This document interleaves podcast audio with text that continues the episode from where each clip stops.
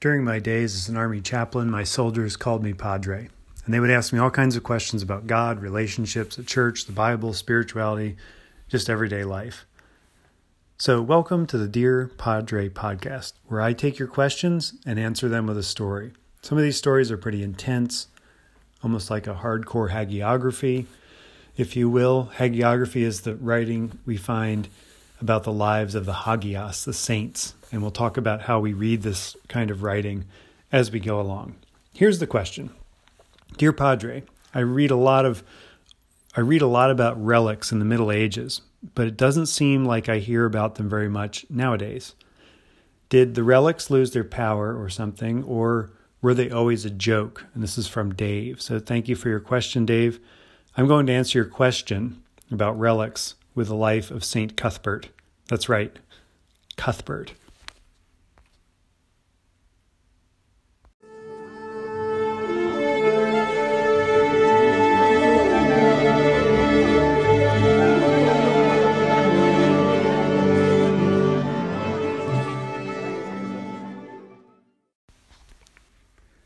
Cuthbert, who eventually became a very amazing saint in the church that existed in England prior to the English Reformation.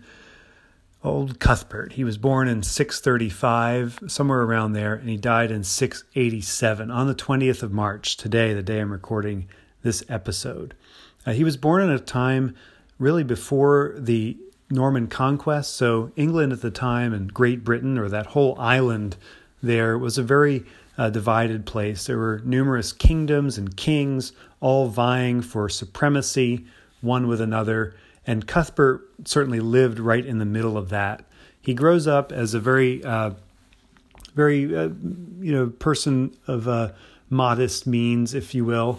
He is a shepherd at an early age, and while he's a shepherd, there's a story of how he's out at night, and his chums are giving him a hard time for staying up, and he stays up really late, and when everyone else has gone to sleep, he's looking at the stars, and he sees Saint Aidan, who's a bishop, Bishop Aidan, ascend to heaven. Now, I don't know what that looked like, but this is one of those stories about his early life that marks him as a saint. There's another story about how he is really gifted at athletics. And most of this comes to us from the Venerable Bede. The Venerable Bede is writing hundreds of years later, and yet the Venerable Bede is using sources that he is telling us about. The Venerable Bede will write that he got this story from so-and-so, and he got this other story from so-and-so. And many people credit the Venerable Bede with inventing the footnote. So if you ever had to type out footnotes on a typewriter or computer, or even use the automatic footnote features on Microsoft Word, you know how difficult footnotes are and how useful they are for future readers. They're sort of the trail of crumbs that attaches your scholarly work to the greater world of scholarship. And since there's no footnotes on a podcast, I'm thankful. But feel free to check up on any of these facts I give you. Like those who read the Venerable Bede, I certainly can get some things wrong like he did, and I would love to hear your corrections that I can perhaps rebroadcast, and you'll get credit for that, extra credit, in fact, if you can point out some of my historical or even theological errors, although those may be harder to prove. Well, here we go with Cuthbert. He's a gifted child. He's gifted at athletics. He's known to be very strong and athletic as a very young child, and he is obsessed with sports and games. He's playing sports and games all the time, and there's a story that he's so good at all the sports, he bests everyone. He's better than everyone that he plays with, his children, all the children. But one day, as he and his chums are, this is what the account says, Venerable Bede tells us, that they're all contorting their bodies in very unhuman ways, it says, in some very distorted way, perhaps some sort of gymnastics, I don't know. And they're all competing. This is a game. Who can do the most wild acrobatics, perhaps, or something. Maybe this is yoga. I don't know if they had it back then in this part of the land there of Britain. But he's doing this, and this little child comes up to him. This little child comes up to him and starts, and this is like a very small child, maybe around the age of 3, and starts spouting off this prophecy that young Cuthbert needs to leave the pursuits of athletics and leave this life of games and follow the path in the church towards the life of Jesus and become a person of learning and letters. And this prophecy from this out of the mouths of babes, it says, out of the mouths of these little children, this prophecy comes. And Cuthbert is arrested by this. He takes it very seriously. And he then feels called to go to the monastery, but he has this vision, like I mentioned before, about Saint Aidan. Now, Aidan is a very popular boy's name today in America. You'll see it in many a preschool and elementary school, maybe even high school at this point of time. It's an extremely popular name about 10 years ago. I think I need to check that on socialsecurity.com. But the name Cuthbert has not been so great, although in the lives of the saints, Saint Cuthbert certainly is probably the more famous of the two, although, of course, Saint Aidan is the one that he sees carried into heaven. It seems that somewhere in his teen years, Cuthbert is called up to military service. The kingdom of Mercia, King Penda of Mercia, who seems to be the villain in Venerable Bede's history of the English people. Bede is a monk, again, inventor of the footnote, and also the first person to be called the Venerable Bede. So whenever you see a dean in the Episcopal Church, they're often titled the Venerable Reverend so-and-so. That comes from the Venerable Bede, whose work is readily available online or in paperback from Penguin. And it's really an exciting read once you sort of sort through who killed who, and you learn some really amazing things about this time in England, this time before the French invade, the time before it's really even England, and by any stretch of the imagination, there is this very strong identity that comes from the different kingdoms. And the kingdom of Mercia and King Penda is there, and they're fighting against Northumbria and a couple of other places, and Cuthbert would have been called to service just as every man, able-bodied man that was not in the church or disabled would be called to military service. And we don't know a lot about his time in the military. He doesn't really ever talk about it as far as I can tell from what I've read. He doesn't really deal with it much, although there's this detail that sticks out to me in the Venerable Bede's writing. It says when Cuthbert finally picks the monastery that he will go and study at, he finally goes to give his life to God.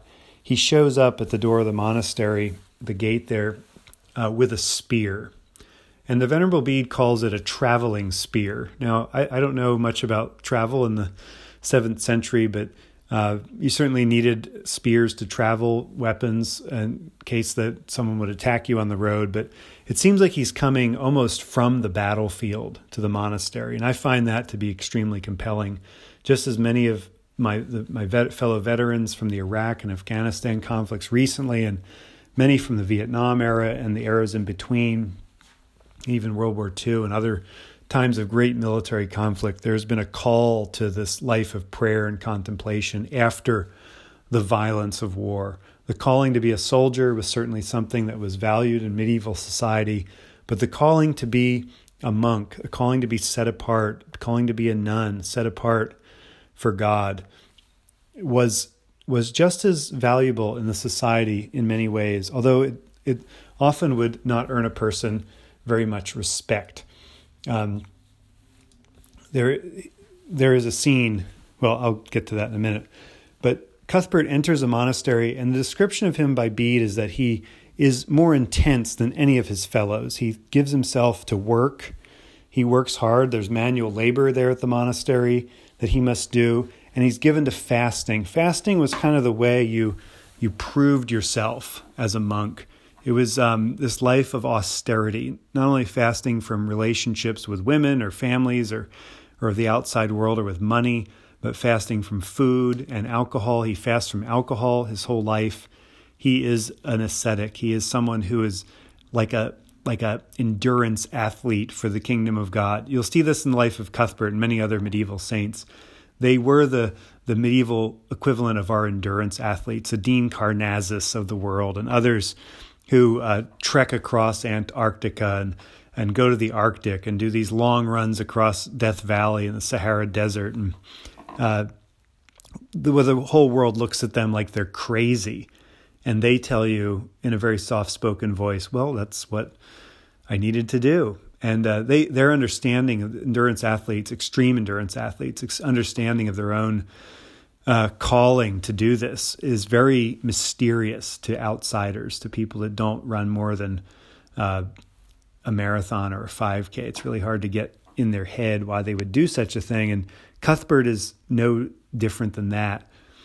He gives his life to the monastery, and the monks were very poorly treated by many of the people in medieval society. We often think of them as being extremely well respected, but they were really weird. They were the weirdos of the medieval world in many ways. And there's a story that illustrates that when Cuthbert is recently joined the monastery, a group of monks are transporting timber for a building.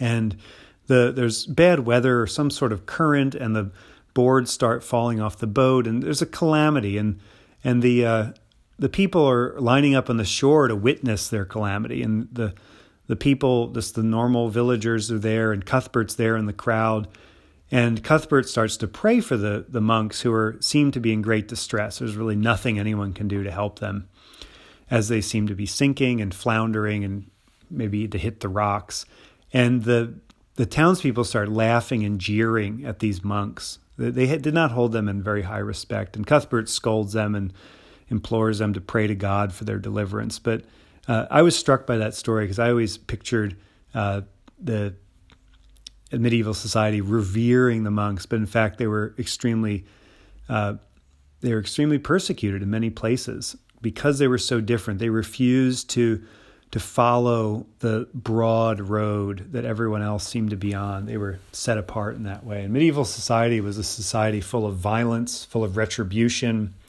full of heavy-handed justice, if you can call it that. It was not an easy place to be a person of peace. And so these monks were like the superheroes and the endurance athletes. There's one story from later in his life where Cuthbert goes out at night. There's all these stories about him going out at night, very much like Jesus, who disappears at night. And one day a monk follows him because he's, I guess, intrigued where Cuthbert would be going at night. Is he going to visit a woman? Is he going for some other purpose? And he follows him out of the monastery, and he goes down to the coast, to the water, and immerses himself in the water in the night, in the cold water of the sea, and stays there all night singing psalms out loud and praying out loud, in neck deep in water. And then in the morning, as the sun starts to come up, he gets up and goes back and slips back into the monastery for the morning prayers. And Cuthbert sees him as he's about to enter the monastery. He sees that he's been watching him, and he threatens this other monk and says, "Do not tell anyone about this. Do not tell anyone about this until I'm dead." Cuthbert warned him. So these stories were, and of course the monk told everybody after he died, but these stories that cast Cuthbert to be very much like Jesus. There's many stories of his miracles that are basically the miracles of Jesus in a medieval context, which tells me something not so much about the historical accuracy of all these wonder works that he does, these wonder workings that he does, but about how people knew his love for Jesus and his love for people. And I think miracle stories, and this is where hagiography gets really interesting, miracle stories are stories of personal transformation when people make contact with a holy person, someone who is completely devoted to Christ.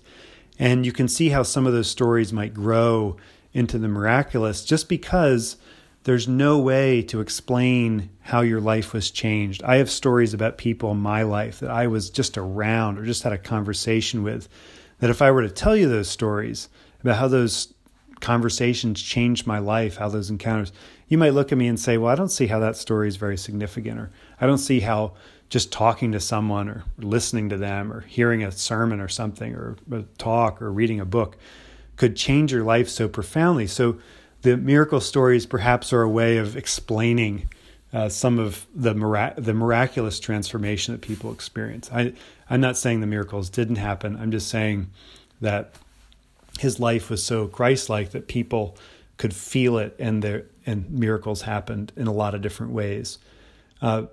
St. Cuthbert lived until, he lived through this tumultuous time of political turmoil, of invasions, and certainly other events that happen that we don't even know about. But eventually, he's buried, and 11 years later, they dig up his body, and his body is perfectly preserved, Bede tells us. It's perfectly preserved, and it smells really good. Now, this is, where this incorruptibility of the body is a big theme for medieval saints, and I don't know what you'll make of that. I think that it was their transcendence of the earthiness of the body was something that a lot of people still struggle with, our relationships with our bodies. And so these saints often had stories like this. But what happens with their bodies is they become relics. Their bodies become relics. And so valuable are these relics that when the Vikings invade in 875, the monks flee from the Abbey of Lindisfarne, where Cuthbert is buried, and they take the body with them. They take his relics, his bones, and his bones sort of travel around until they are finally interred in Durham Cathedral.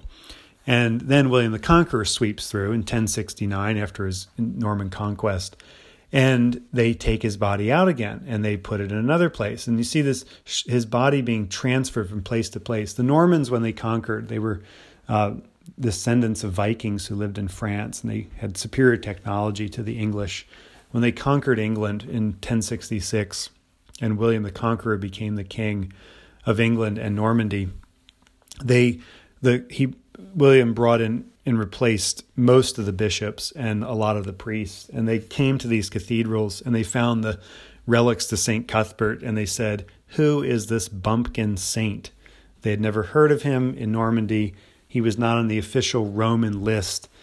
He was a huge saint for the English people, but he was a nobody to them. And so they tried to get rid of his bones, and some other monks hid the bones, and his relics sort of lived on as symbols of their identity of this community. And eventually, his relics were finally, moved again and again and again. And this is the difficulty of St. Cuthbert today, to find out where he is. But in those days, you can see the controversy surrounding him, even with the Normans. And I think it's really easy as Christians to go to other places in the world and look at people's customs and traditions. Even we are to go to a church down the street and look at their customs and traditions and say, these people are crazy, or they're so lame, or they're so dumb, or to look at people the way the Normans looked at the folks who were still enamored and following the example of St. Cuthbert. It's easy to look down on people that don't seem to have as much sophistication as we do.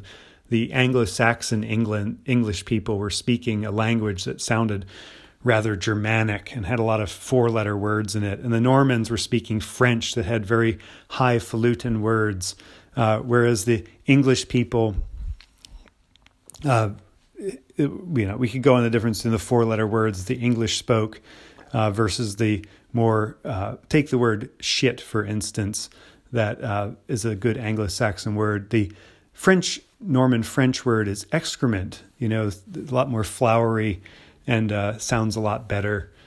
So that split still exists in our language today, words that are not allowed to be spoken on the radio. Thankfully, we can say them here in the podcast when we start to talk about the Anglo-Saxons and the Normans. So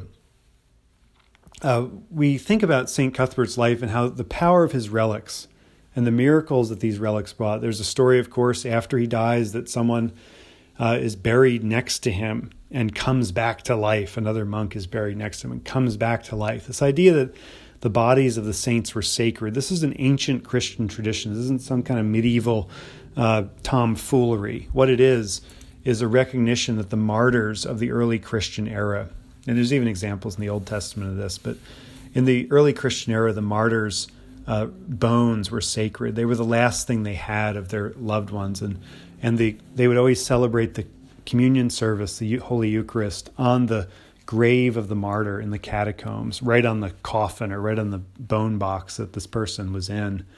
And that symbol became extremely powerful in the Christian imagination, that the saints are under the altar, if you will. You see that in the book of Revelation, a direct quote from that.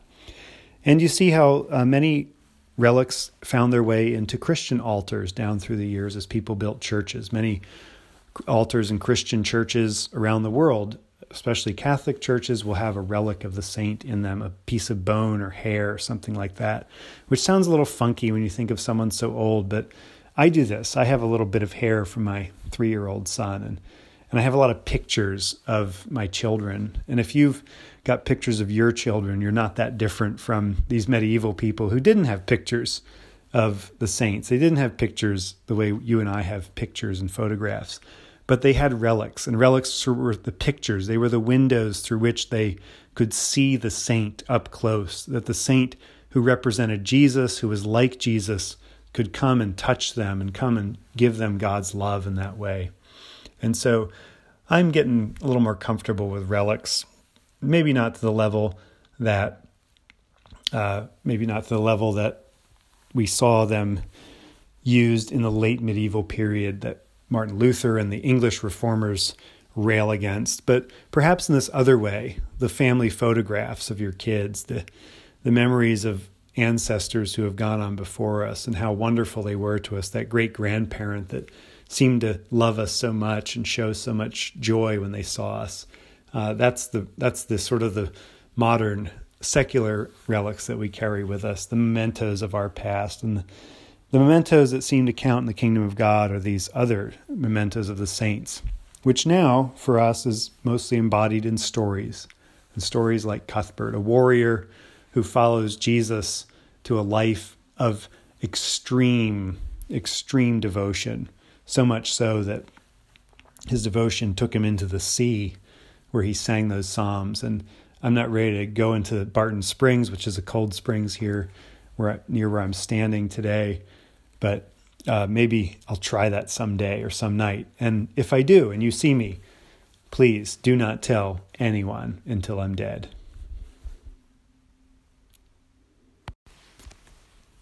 Thanks for joining me here on the Dear Padre podcast. If you have any questions for me, please send them to me.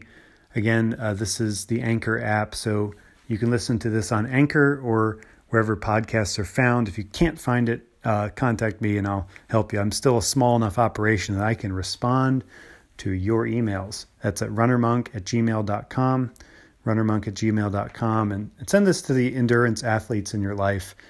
Share it widely, and we'll get the word out that these old saints aren't so boring after all. So until next time, take care and expect miracles.